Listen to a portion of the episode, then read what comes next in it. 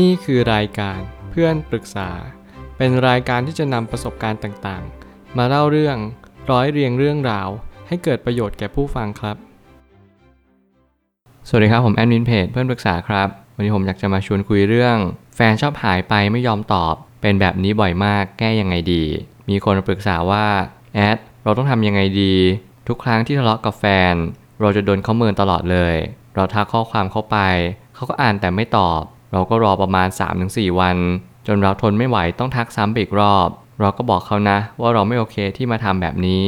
เราก็บอกเขาตลอดทุกครั้งที่เขาเมิน แต่เขาก็ทำแบบเดิมแต่ก็ค่อยๆ ลดลงมาบ้าง ก็ไม่มากเท่าสมัยก่อน แบบมันหลาย ๆ เรื่องมากๆ ที่เกิดขึ้นแล้วเราก็ต้องเป็นฝ่ายรู้สึกเยอะกว่า เสียน้ำตามากกว่า เวลาทะเลาะกันเขาก็จะชอบทิ้งให้เรารู้สึกแย่ ทิ้งให้โดดเดี่ยวคนเดียว มันรู้สึกแย่เราเลยพยายามใจแข็งแบบที่เขาทำกับเรา แต่เราก็ทำไม่ได้สักที เราใจอ่อนมากเกินไป เราควรจะคุยกับเขายังไงดีคะ เพราะต่อหน้าเราคือไม่อยากพูดเลย มันพูดไม่ออกเอง แต่พยายามอธิบายให้ฟังตลอด ช่วยแนะนำทีค่ะ ผมคิดว่าเรื่องราวนี้เป็นเรื่องราวที่เราทุกคนก็น่าจะเจอกันสักครั้งหนึ่งในชีวิต ก็คือการที่แฟนเนี่ยไม่ค่อยตอบ ตอบช้า บางครั้งหายไปเลย ไม่รู้หายไปไหน ตอบปุ๊บหายปับ๊บไฟฟ้าช็อตหรือเปล่า สิ่งเหล่านี้เป็นสิ่งที่เราต้องเจอกัน บางครั้ง หรือบางคนอาจจะไม่เคยเจอเลย แต่ผมอยากจะบอกว่าถ้าเกิดสมมติคุณเจอสักครั้งหนึ่ง นี่เป็นเรื่องปกติมากที่สุดบนโลกใบนี้ ไม่ใช่ว่าผมจะบอกว่าเราควรจะต้องเจอแบบนี้ แต่ผมจะบอกว่าแต่ละคนไม่เหมือนกัน บางคนชอบจี้เราจุกจิกกับเรา บางคนชอบหายไป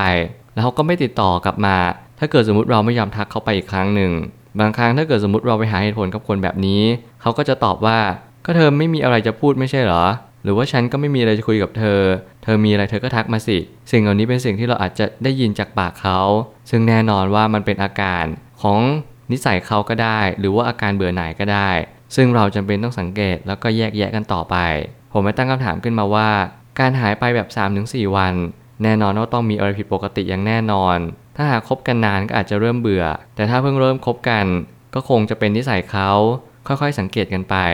นี่คือการสังเกต2สิ่งเลยก็คือเขาเบื่อเราหรือเปล่า หรือสิ่งนี้เป็นนิสัยของเขาเอง นั่นคือหน้าที่เราที่จะต้องคอยสังเกต คอยดูแล้วก็เช็คพฤติกรรมว่าเขาเป็นคนยังไงจริง ๆ แน่นอนว่าบางครั้งเนี่ยชีวิตคู่มันไม่มีสูตรสำเร็จหรอก ว่าแต่ละคนจะต้องเจอแบบนี้นะ แบบนั้นนะ หรือว่าเราชอบแบบนี้เราจะเจอแบบนี้เสมอไป ผมคิดว่าชีวิตคู่คือการยอมรับในสิ่งที่มันเป็นข้อเสียกันมากกว่า ถ้าเกิดสมมติคุณรักเขา คุณชอบเขาจริง ๆ ผมคิดว่าหน้าที่ของคุณก็คือ พยายามปรับตัวเข้าหาเขา ถ้าเกิดสมมติเขาไม่ยอมปรับตัวเข้าหาเราเลย เราก็ต้องสังเกตแล้วว่า เอ๊ะ เขาอยากคบกับเราจริง ๆ หรือเปล่า เขารักเราจริงๆไหมหรือเขามีคนอื่น ถ้าเกิดสมมติเขาไม่มีคนอื่น เขาคงจะขี้เกียจมากๆ ขี้เกียจที่จะปรับตัว ขี้เกียจที่จะเข้าใจอะไรเรา ความทรมานจะเกิดขึ้นได้ เพราะเราเอาใจเข้าไปยึดติด บางครั้งคำว่าเป็นแฟนต้องคุยกันทุกวัน มันก็เป็นสิ่งที่เราคุ้นชินกันอยู่แล้ว แต่เมื่อไหร่ที่ความเบื่อหน่ายเข้ามาเยือน มันก็ยากที่จะทำใจได้อีกเช่นกัน มีหลายคู่มากๆ แล้วก็มีหลายคน ส่วนใหญ่จะเป็นผู้หญิงที่จะชอบโพสสถานะใน Facebook ชอบโพสใน Twitter ประมาณว่าถ้ามีแฟนเนี่ยจะต้องให้ดีกว่าที่อยู่คนเดียว หรือว่าถ้ามีแฟนนะจะต้องไม่รู้สึกว่าเหงา สิ่งเหล่านี้ผมเชื่อว่ามันไม่ใช่ความจริง แม้กระทั่งตัวผมเองผมก็เคยคิดแบบนั้นเหมือนกัน ผมคิดว่าการมีแฟนเนี่ยจะเหงาได้ยังไง แล้วเราจะมีชีวิตคู่ไปทำไม สิ่งเหล่านี้เป็นสิ่งที่เราบางทีไม่เข้าใจตัวเองแล้วก็ไม่เข้าใจความหมายที่แท้จริงของชีวิตคู่ด้วยซ้ำบางครั้งเนี่ยความเหงา มันไม่ได้เกิดจากการที่เราไม่มีใคร แต่มันเกิดจากการที่เรารู้สึกว่าเออ เราไม่ได้อบกอดตัวเองอย่างแท้จริง สิ่งแรกที่เราต้องเรียนรู้เลยก็คือ การมีแฟนที่ดีกว่าการอยู่คนเดียว ไม่ใช่เรื่องง่าย บางครั้งเนี่ยเราต้องเรียนรู้ว่าความเหงา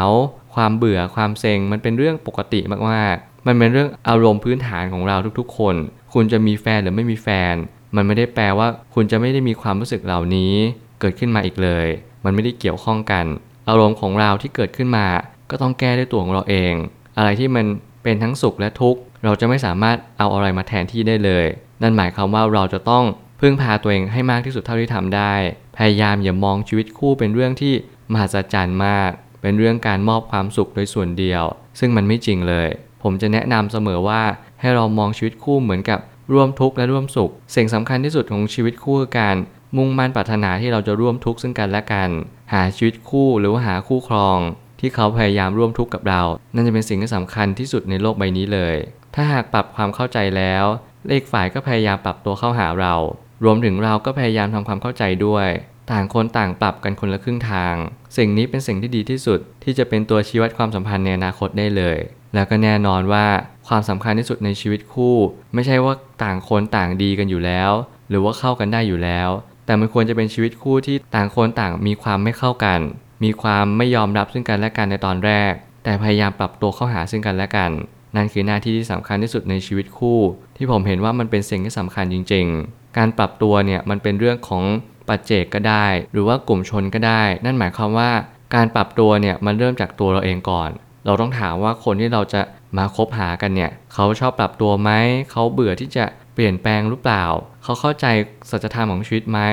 ธรรมะเนี่ยหรือว่าความเป็นจริงที่เป็นเป็นธรรมชาติเนี่ยเขารู้จักมันจริง ๆ หรือเปล่า ถ้าเกิดสมมุติเขาไม่รู้จักมัน การปรับตัวของเขาก็จะยากมากๆ ซึ่งแน่นอนมันก็จะส่งผลต่อชีวิตคู่สืบไปอีก การที่เราทำแบบนี้เป็นสิ่งที่เราเริ่มจะเป็นตัวมาตรวัดแล้วว่าชีวิตคู่ของเราจะราบรื่น หรือว่าจะมีปัญหารุ่มๆดอนๆก็เนื่องจากการปรับตัวนี่แหละ แล้ววิธีในการคบหากันก็จะแตกต่างกันไปในแต่ละคน ซึ่งไม่สามารถนำมาเป็นมาตรวัดในความสัมพันธ์ได้จริง บางคนพอใจกับแบบนี้ ก็สามารถอยู่ด้วยกันได้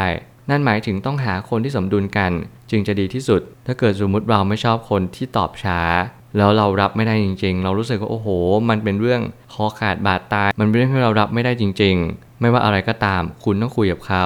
ถ้าเกิดสมมติคุณบอกเขาแล้วแล้วเขาไม่ยอมปรับตัวจริง ๆ คุณก็ต้องอาจจะลองถอยมาหนึ่งก้าวแล้วก็ต้องลองทบทวนว่าเออเขามีข้อดีอะไรบ้างนะ เราก็ค่อยๆคคิดไป เราค่อยๆ หาคำตอบเหล่านี้ แล้วเราลองมาชั่งน้ำหนักว่าเออ ถ้าเกิดสมมติเราเลือกที่จะเปลี่ยนคนดูละแล้วเราลองมองกันไกลๆว่าเออ เขาเนี่ยดีจริงๆไหม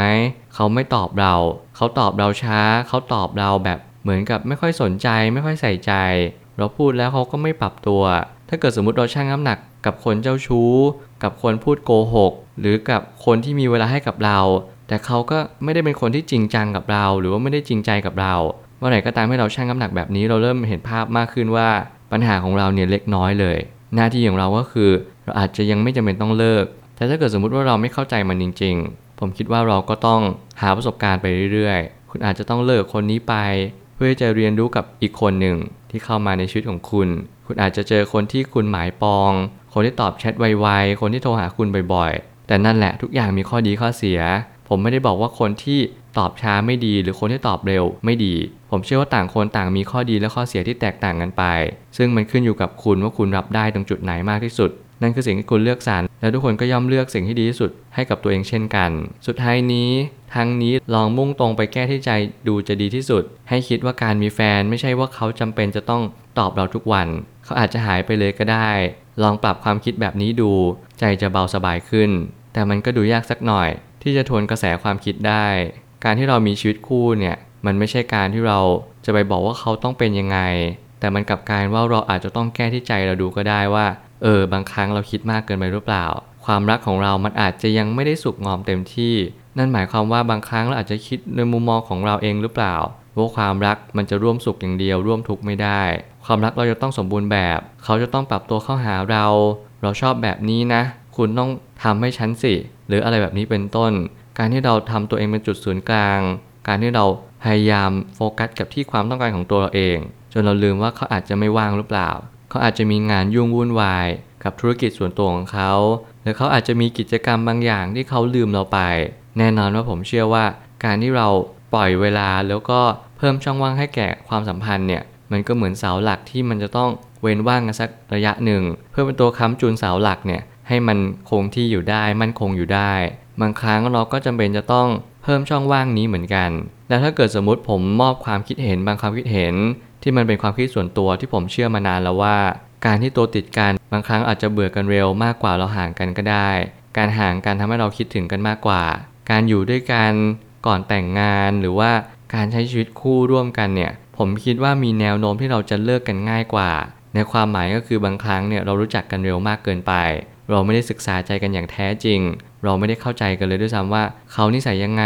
หรือเป็นคนแบบไหนจริง ๆ สิ่งเหล่านี้มันเป็นโอกาสให้เราได้เลิกกันเร็ว และแน่นอนว่าถ้าเกิดสมมติเราห่างกัน โอกาสที่เราจะศึกษากันมากขึ้นก็มี โอกาสที่เราจะยอมรับนิสัยซึ่งกันและกันก็มีสูงมากกว่า เพราะเราเริ่มเห็นบางสิ่งบางอย่าง ให้เราได้คิดให้เราได้ตัดสินใจ